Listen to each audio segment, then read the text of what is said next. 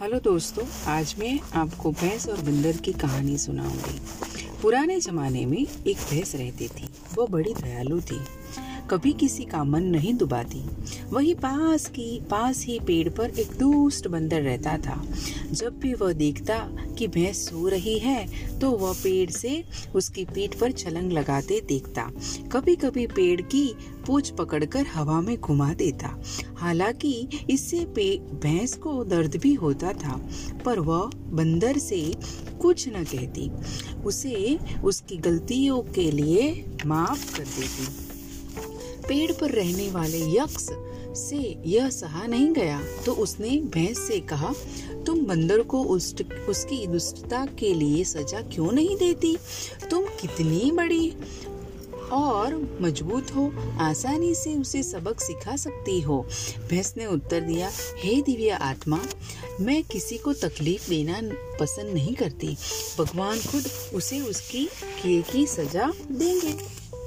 एक दिन वह भैंस कहीं गई हुई थी। तभी एक जंगली भैंस वहाँ आई और उसी पेड़ के नीचे बैठ गई। दुष्ट बंदर को पता नहीं था कि वह जंगली भैंस है।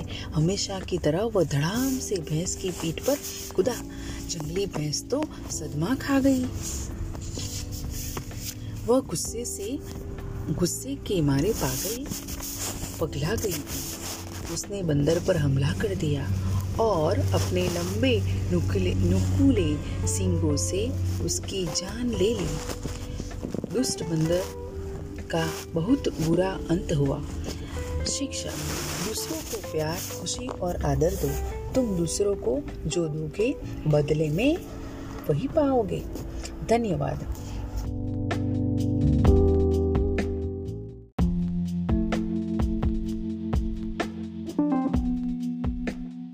हेलो दोस्तों, आज मैं आपको बुद्धिमान छात्र की कहानी सुनाऊँगी।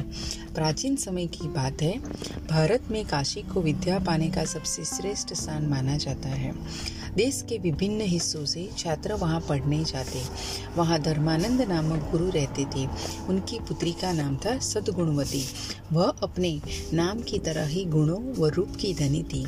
धर्मानंद उसके लिए योग्य वर तलाश कर रहे थे। वे चाहते थे कि अपने छात्रों में से ही कोई बुद्धिमान दामाद तलाश लें। अपने छात्रों की बुद्धि की परीक्षा के लिए वे उन, उनसे बोले, प्रिय छात्रों, मुझे अपनी बेटी की शादी के लिए खास वस्त्र गहन गहने चाहिए। मेरे पास तो इतने साधन नहीं है। क्या आप मेरे लिए इतना कर सकते हैं? उन्होंने चेतावनी भी दी। अगर कोई ये वस्तुएँ चुरा कर भी लाए तो इतना ध्यान रखे कि कोई भी उसे चोरी करता ना देखे। छात्रों ने गुरु जी की बात को बहुत ध्यान से देखा। अगले ही दिन वे गुरु को वस्तुएँ ला ला कर देने लगे, लेकिन एक छात्र गुणशील कोई भी वस्तु नहीं लाया। गुरु ने उससे पूछा, गुणशील, तुम तो कुछ नहीं लाए? गुरुजी ने कहा मैं ला सकता था। किंतु आपने कहा था कि बस चोरी करते समय कोई न देखे। लेकिन यह तो संभव नहीं। हो सकता है कि मुझे चोरी करते समय कोई दूसरा न देखे, किंतु मैं तो देखूँगा ही। मेरी आत्मा ने मुझे चोरी करने की गवाही नहीं दी। गुणशील ने उत्तर दिया। गुरुजी मुस्कुराकर बोले, बहुत अच्छे। मैं वास्तव में तुम्हारे जैसे शिष्य की तलाश में था। तुम बहुत बुद्धिमान हो। तुम इसी परीक्षा में खरे उतरे। बाकी सभी शिष्य यह सुनकर हैरान रह गए। गुरुजी ने उनसे कहा, मुझे तुम लोगों के लोगों से कोई वस्तु नहीं चाहिए। मैंने तो आप में से सबसे बुद्धिमान शिष्य को पाने के लिए यह चाल चली थी। तुम सबको यह याद रखना चाहिए कि चोरी करना बुरी बात है। चाहे वह किसी भलाई के लिए क्यों न की जाए। धर्मानंद के आदेश पर शिष्यों ने चोरी का सारा सामान लौटा दिया। सदगुणवती व गुणशील का विवाह हो गया। धर्मानंद जी पुत्री के लिए योग्य वर पाकर बहुत प्रसन्न थे। शिक्षा, जिस काम के लिए अपना मन गवाही न दे, उसे कभी मत करो। धन्यवाद।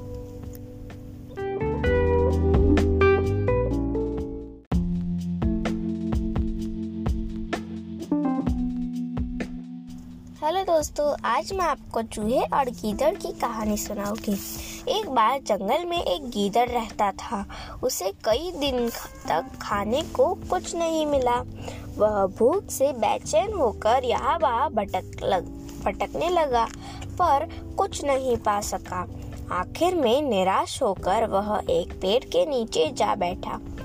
तभी उसने देखा बहुत सारे चूहे नाचते गाते एक पंक्ति बनाकर बिलों में जा रहे थे।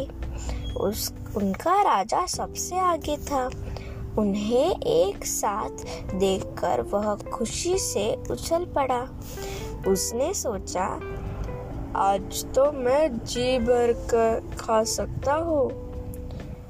इनसे मेरी कई दिन के भोजन का इंतज़ाम हो जाएगा। गीदड़ बड़ा चालाक था। उसने सोचा कि चूहों पर हमला करने से तो मुश्किल के से एक ही चूहा पकड़ में आएगा।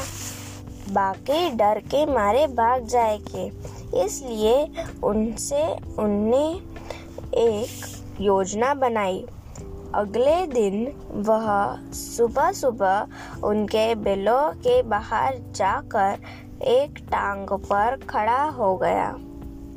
वह सूर्य की ओर मुँह करके तपस्या करने का दिखावा करने लगा। चूहे बिलों से बाहर निकल तो उन्हों गीदड़ को एक टांग पर खड़ा देखा। चूहों ने नेता से पूछा, श्रीमान गीदड़, आप एक टांग पर क्यों खड़े हैं? गीदड़ ने शांति से कहा, मैंने दुनिया की मोह माया छोड़ दी और एक टांग पर खड़े होकर पापों का प्राश्चित कर रहा हूँ। चूहे के राजा ने फिर पूछा आपने आ, अपना मुँह क्यों खुला रखा है? ओह प्यारे चूहे मैं केवल हाँ खाकर हवा खाकर जीता हूँ। इसके सिवाय कुछ नहीं खाता। सारे चूहे उसकी बातों में आ गए। उन्हें लगा कि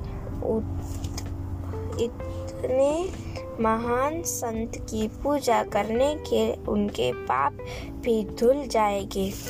हर सुबह हर सुबह गीदड़ वहाँ एक टांग पर खड़ा दिखता। चूहे बिलों से बाहर निकल, निकले पर सीधा आगे जाने की बजाय एक एक करके गीदड़ के पाँव छूते जाए भी आखिर चूहा पाव छूता, गीदड़ जट से उसे निगल लेता। बाकी चूहे कुछ भी नहीं जान पाते। यही सिलसिला कुछ समय तक लगातार चलता रहा। गीदड़ को बिना किसी परेशानी के भोजन मिल रहा था। एक दिन चूहों के राजा ने सोचा कि गीदड़ बिना कुछ खाए पिए इतना स्वस्थ कैसे दिखता है, था। उसने यह भी ध्यान दिया कि धीरे धीरे चूहों की संख्या भी घट रही थी। उन, उनसे चूहों की सभा बुलाई व अपने डर प्रकट करते हुए कहा, मुझे मुझे तो यह गीदड़ धोखेबाज लगता है। कोई भी सिर्फ़ हवा खाकर नहीं जी सकता। हमें एक दुष्ट गीदड़ के हाथों जान बचाने के लिए कुछ न कुछ तो करना चाहिए। सभा में तय हुआ कि अगली सुबह गीदड़ के पाँव छूते समय चूहों का राजा आखिरी, आखिर में रहेगा। फिर सारे चूहे झाड़ी के पीछे छिपकर गीदड़ पर नज़र रखेंगे। अगली सुबह गीदड़ फिर से एक टांग पर खड़ा था। चूहे उसके पाव छू छू कर जाड़ी के पीछे छिपने लगे। केवल राजा रह गया था। जो ही वह पाव छूने झुका, गीदड़ ने उस पर झपट मारा। इस बार राजा चौकस था। वह ज़ोर से उछला व गीदड़ की गर्दन पर जा बैठा। उसने अपने तीख तीखे दांतों से उसे बुरी तरह काट खाया। गीदड़ बहुत ज़ोर से चीखा। दूर से तमाश तमाशा देख रहे चूहे भी उस पर धावा बोल दिए। बुरी तरह से घायल गीदड़ ज़मीन पर गिर पड़ा। तभी वह शिकार की तलाश में भटकता भूखा गीदड़ जा पहुँचा। गीदड़ को सामने देख उसे मारकर खा गया। चूहे भागकर बिलों में जा छिपे थे। उन्होंने यह सब देखकर अपने राजा को धन्यवाद दिया। गीदड़ ने अपनी दृष्टा का फल मिल, का फल मिल गया था। शिक्षा अपनी करने का फल अवश्य भुगताना पड़ता है। धन्यवाद।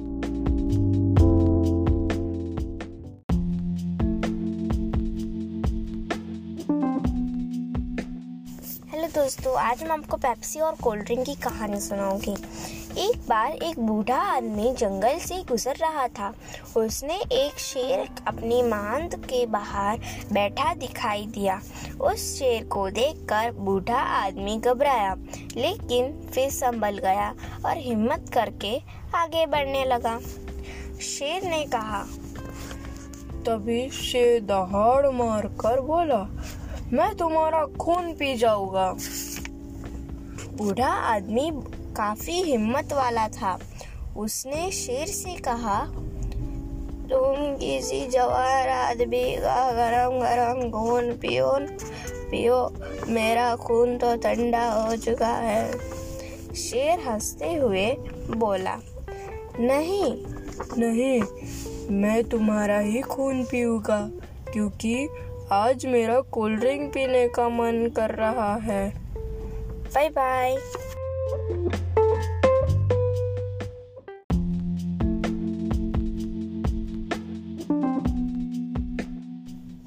हेलो दोस्तों, आज मैं जो कहानी आपको सुनाने जा रही हूँ, वो कहानी है टोपी की लड़की। बहुत समय पहले की बात है। किसी जंगल में एक शिकारी रहता था। वह अपने परिवार के साथ मज़े से जी रहा था। एक दिन वह हिरण के शिकार के लिए घर से निकला। जल्द ही उसे एक हिरण दिखा और उसने उसे मार गिराया। उसने हिरण को कंधों पर उठाया और खुशी खुशी घर की तरफ़ चल दिया। वापसी पर उसे एक विशाल जंगली भैंसा दिखा। उसने झट से हिरण को कंधे से उतारा वह भैंसे पर तीर चला दिया। तीर भैंसे की गर्दन से होता हुआ पीठ के पार निकल गया। भैंसा दर्द के मारे बिल बिला उठी। वह शिकारी पर झपटा। वह उसके प्राण ले लिए। कुछ ही मिनटों में वह खुद भी तड़प तड़प कर मर गया। कुछ देर बाद वहाँ से एक गिदड़ गुजरा। उसने देखा कि एक ही जगह पर भैंसा व आदमी मरे पड़े थे। कुछ ही दूरी पर हिरण मरा पड़ा। देख तो देखकर तो उसकी खुशी का ठिकाना न रहा। भूखा गिदड़ पल भर में इतना सारा भोजन पाकर निहाल हो गया। बिना किसी मेहनत के, इतना कुछ पाने के कारण वह बोरा सा गया। उसने कहा, भगवान, कितना दयालु है। आज तो मैं दावत उड़ाऊँगा। वह सारा मांस उसे दो तीन माह के लिए काफ़ी था। उसे समझ नहीं आ रहा था कि इंसान भैंसे या हिरण में से पहले किसे खाए। अचानक उसे तीर के आसपास थोड़ा खून व मांस दिख गया। लालची गिदड़ ने सोचा कि पहले तीर के आसपास लगे खून को चाटना चाहिए, वो मांस खाना चाहिए। जैसे ही उसने निकला, नुकीला तीर मुँह में डाला, वह उसके जबड़े व गले को फाड़ता हुआ निकल गया, उसके गले से खून बहने लगा, जिससे वह दर्द के मारे चिल्लाने लगा। जल्द ही उसने प्राण त्याग कर दिए। बच्चों, हमें ये कहानी से से ये शिक्षा मिलती है कि अधिक लोभ करना भी अच्छा नहीं होता। धन्यवाद।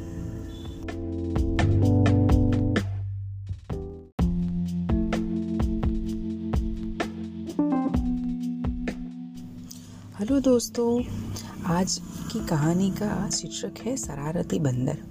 एक बार किसी मंदिर में निर्माण कार्य हो रहा था। पास ही दो बड़े काम कर रहे थे। वे आरी से लकड़ी का बड़ा लट्ठा चीरने की कोशिश कर रहे थे। दोपहर को खाने का समय हुआ। तो वे अधूरा काम छोड़कर खाना खाने के लिए उठ गए, पर उन्होंने जाने से पहले लट्ठे के चीरे में एक लंबी कील फंसा दी ताकि वापस आकर उसे चीरने में मुश्किल न हो। मंदिर के बारात मदे के साथ वाली दीवार पर बंदरों का एक दल रहता था, जो ही बड़ई वहाँ से हटे। वहाँ कुछ बंदर आ पहुँचे और लट्ठों पर उछल उछल उछल कर खेलने लगे। उनमें से एक बंदर काफ़ी नटखट और त्रुष्ट था। उसका ध्यान लट्ठे से निकली लंबी कील पर पड़ा। वह एक क्षण भी सोचे बिना लट्ठे, लकड़ी के लट्ठे पर बैठ गया और कील निकालने लगा। उसने पूरा ज़ोर लगाकर कील तो खींच ली पर उसकी पूछ लट्टे के दोनों हिस्सों में फंस गई। वह दर्द से चिल्लाया और अपनी पूछ निकालने की भरपूर कोशिश करने लगा। पर जितना ज़्यादा निकालने की कोशिश करता, उतना ही तेज दर्द होता। उसके दोस्तों ने भी मदद करने की पूरी कोशिश की, पर कोई फ़ायदा नहीं हुआ। कुछ देर बाद बड़े खाना खाकर लौटे। तो बेचारे बंदर को चिल चिखते चिल्लाते हुए देखा और सुना। उसकी हालत खराब हो गई थी। पूछ से काफ़ी खून निकल गया था। उन्होंने झट से पूछ निकालकर शरारती बंदर की जान बचाई। बंदर की पूछ पर चोट तो चोट तो आई थी पर उसे आ, सबक मिल गया था कि बिना मतलब दूसरों के काम में टांग नहीं अड़ानी चाहिए। बच्चों, हमें ये कहानी से ये शिक्षा मिलती है कि बिना किसी उद्देश्य के कोई काम मत करो। धन्यवाद।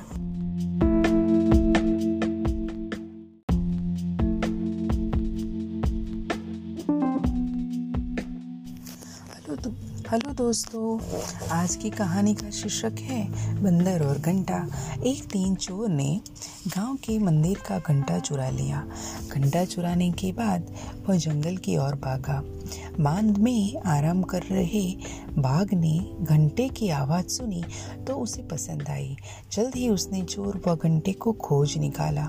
उसने चोर पर हमला किया वह उसे मार गिराया। घंटा ज़मीन पर गिर पड़ा। वाघ अपने शिकार को खाने में मग्न हो गया। कुछ दिन बाद वहाँ से बंदरों का दल गुजरा। उन्हें घंटे की टन अच्छी लगी। सबने उससे खेलने का आनंद लिया। वे सारा दिन की मेहनत के बाद रात को घंटे से खेलकर अपनी थकान मिटाते। गाँव वाले जब भी रात को घंटे की आवाज़ सुनते तो बहुत डर जाते। गाँव से चोर की लाश मिलने के बाद हफ़्ता फैले, अफवाह फैल गई कि जंगल में कोई बुरी आत्मा घूम रही है, जो इंसानों को मारने के बाद खुश होकर घंटा बजाती है। जल्दी जल्दी ही सारे गाँव में अफवाह फैल गई और डर के मारे लोग घर छोड़ छोड़ कर भागने लगे। हालाँकि गाँव की एक औरत इन बातों पर विश्वास नहीं करती थी। वह काफ़ी हिम्मती और बहादुर थी।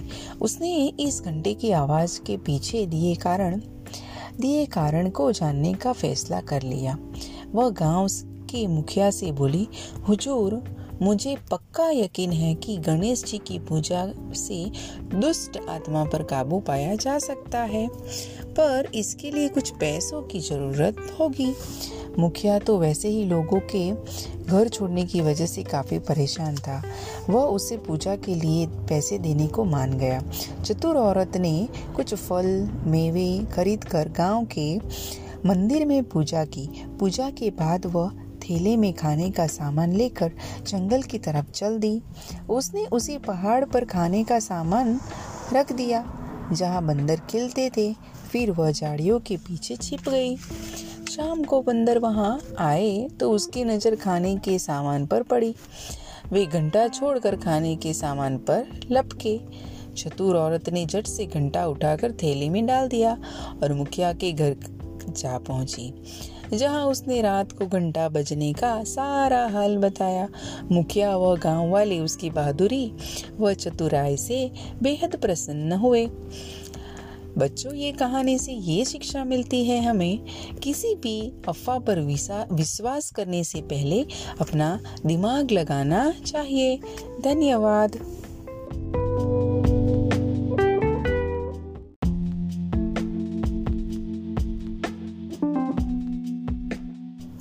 दोस्तों, आज की कहानी का शीर्षक है साधु और चूहा बहुत समय पहले की बात है, जंगल में एक एक आश्रम में साधु रहते थे। एक दिन वे पेड़ के नीचे ध्यान लगाकर बैठे थे कि चूहे का एक बच्चा उनकी गोद में आ गिरा। उन्होंने आँखें खोलकर चूहे के बच्चे को देखा, जो शायद किसी कौवे की चोट से छूटकर उनकी गोद में आ गिरा था। दयालु साधु ने चूहे को अपने आश्रम में शरण दे दी। वे उसकी देखभाल करते व अपने बच्चे की तरह पालते। चूहे का बच्चा खुशी खुशी रहने लगा। एक दिन आश्रम में एक बिल्ली आ पहुँची। वह चूहे को देखते ही उस पर झपटी चूहा भाग कर साधु की गोद में जा गिरा। उसे बिल्ली से डरता देख साधु बोले, तुम बिल्ली से डरे, डर रहे हो। चलो तुम बिल्ली बन जाओ। साधु के आशीर्वाद से चूहा बिल्ली बन गया।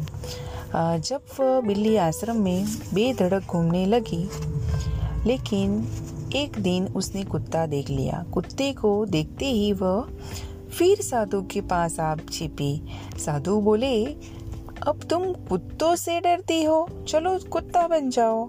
साधु के आशीर्वाद से बिल्ली कुत्ते में बदल गई। चूहा कुत्ता बनकर बहुत खुश हुआ था। पर उसे अकेले पाक बाहर जाने में डर लगता था, क्योंकि जंगल में बहुत से चीते घूमते रहते थे। साधु ने सोचा कि उसे चीता बना देना चाहिए, ताकि वह जंगल में निडर घूम सके। उन्होंने अपनी मंत्र शक्ति व आशीर्वाद से चूहे को चीते में बदल दिया। साधु जब भी उसे नन्हे चूहे की तरह ही समझते थे उसे इतना ही प्यार और देख रेख करते थे। लोग चीते को देखकर कहते, इससे देखो, साधु के वरदान से यह चूहा चीता बना है। चीते को ऐसी बातें सुनना पसंद नहीं था। उसने सोचा कि जब तक साधु जीवित रहेंगे, लोग उसे देखकर ऐसे ही बातें करते रहेंगे, इसलिए उसने साधु से पीस, पीछा छुड़ाने की योजना बना ली। एक दिन साधु ध्यान में बैठे थे। चीता उन्हें मारने की नीयत से वहाँ पहुँचा। साधु उसकी नीयत भाप गए। इससे पहले ही वह उन पर हमला करता वे बोले कृतज्ञ जीव तो फिर से चूहा ही बन जा। जल्द ही ताकतवर जल्द ही ताकतवर चीता छोटे से चूहे में बदल गया। अरे, ये चूहे का तो वापिस से शक्तिशाली जीव में से एक चूहे में बदल गया। ये बच्चों, ये कहानी से हमें ये शिक्षा मिलती है। तुम्हें अपने शुभ चिंतकों से, शुभ चिंतकों के प्रति विनम्र व कृतज्ञ होना चाहिए।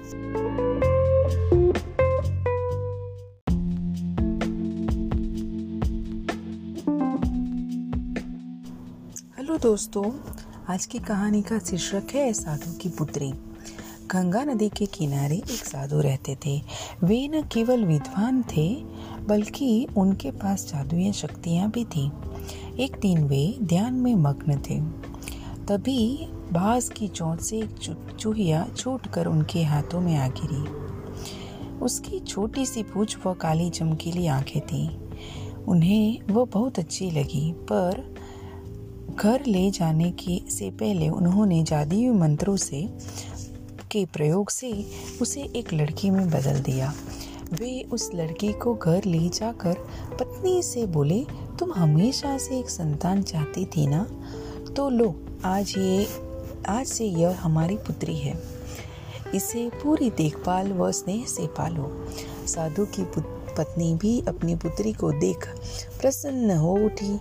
वह उसे राजकुमारी की तरह पालने लगी। साल बीतते गए। नन्ही लड़की एक सुंदर युवती बन गई।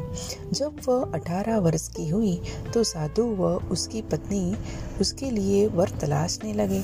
साधु ने कहा, मेरी बिटिया का विवाह ऐसे व्यक्ति से होना चाहिए जो सबसे बड़ा हो। मेरे हिसाब से सूर्य ठीक रहेगा। पत्नी ने भी हामी भरी।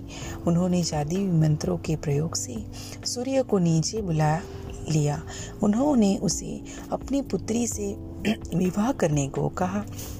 पर पुत्री ने पहले ही न कर दी।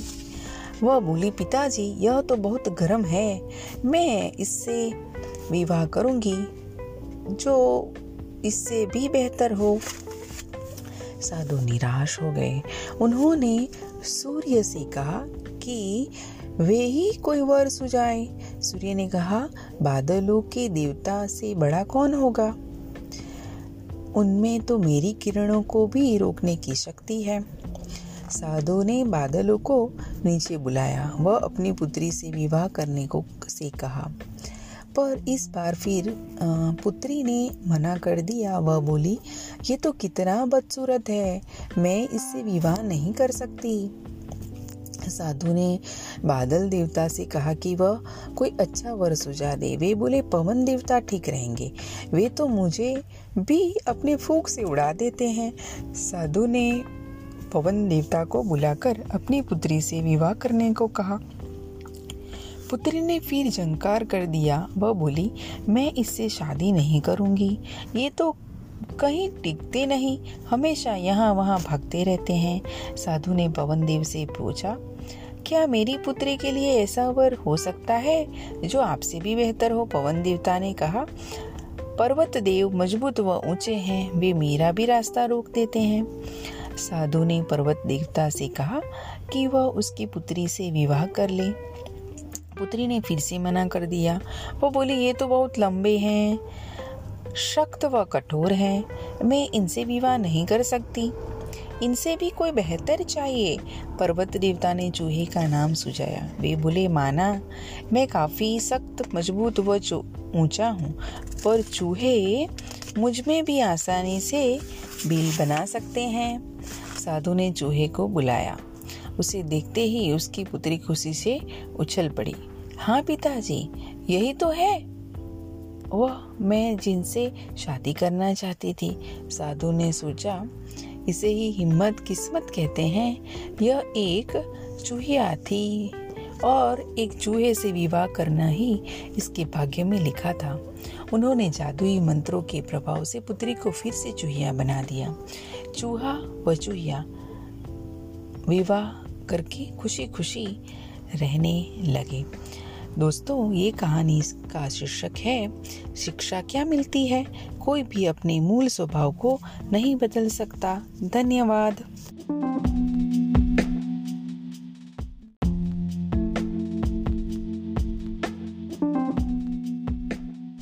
हेलो दोस्तों, आज की कहानी का शीर्षक है चार मित्र और शिकारी।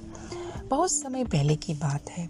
जंगल में चार मित्र रहते थे। उन चारों का स्वभाव काफ़ी अलग था, किंतु वे पक्के दोस्त थे और किसी एक की मुश्किल में सभी मिलकर मदद करते थे। वे चार मित्र थे, चूहा, कौवा, हिरण व कछुआ। एक दिन चूहा, कौवा और हिरण पेड़ के नीचे गप्पे मार रहे थे। अचानक चीखने की आवाज़ सुनाई दी। यह तो उनके मित्र कछुए की आवाज़ थी। वह शिकारी के जाल में फंस गया था। हिरण ने कहा, अरे अब हम क्या करेंगे? चूहे ने कहा, चिंता मत करो। मेरे पास एक योजना है। सारे दोस्तों ने मिलकर सब तय कर लिया। हिरण शिकारी के रास्ते की ओर भागा और उसके उसके दिखते ही, देखते देखते ही, देखते यूँ गिर गया। मानो वो मर चुका हो। इसी दौरान कौवा वहाँ पहुँचा और हिरण का मांस नोचने का दिखावा करने लगा। शिकारी जाल उठाकर घर की तरफ़ चला।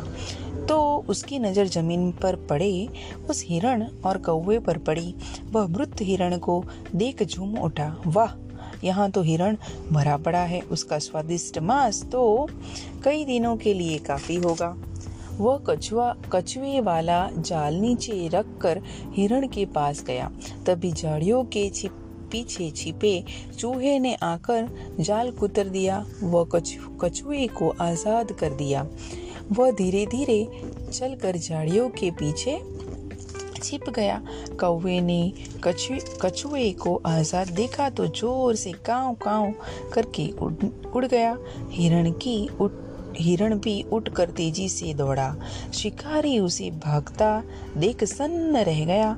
वह मन मसोसते हुए कछुए के पास लौटा। तो वहाँ कुतरे जाल के सिवाय कुछ नहीं था। कछुआ भी गायब था और हिरण भी। उसने सोचा, काश मैंने इतना लालच न किया होता। चारों दोस्त अपनी योजना की सफलता से बेहद खुश थे।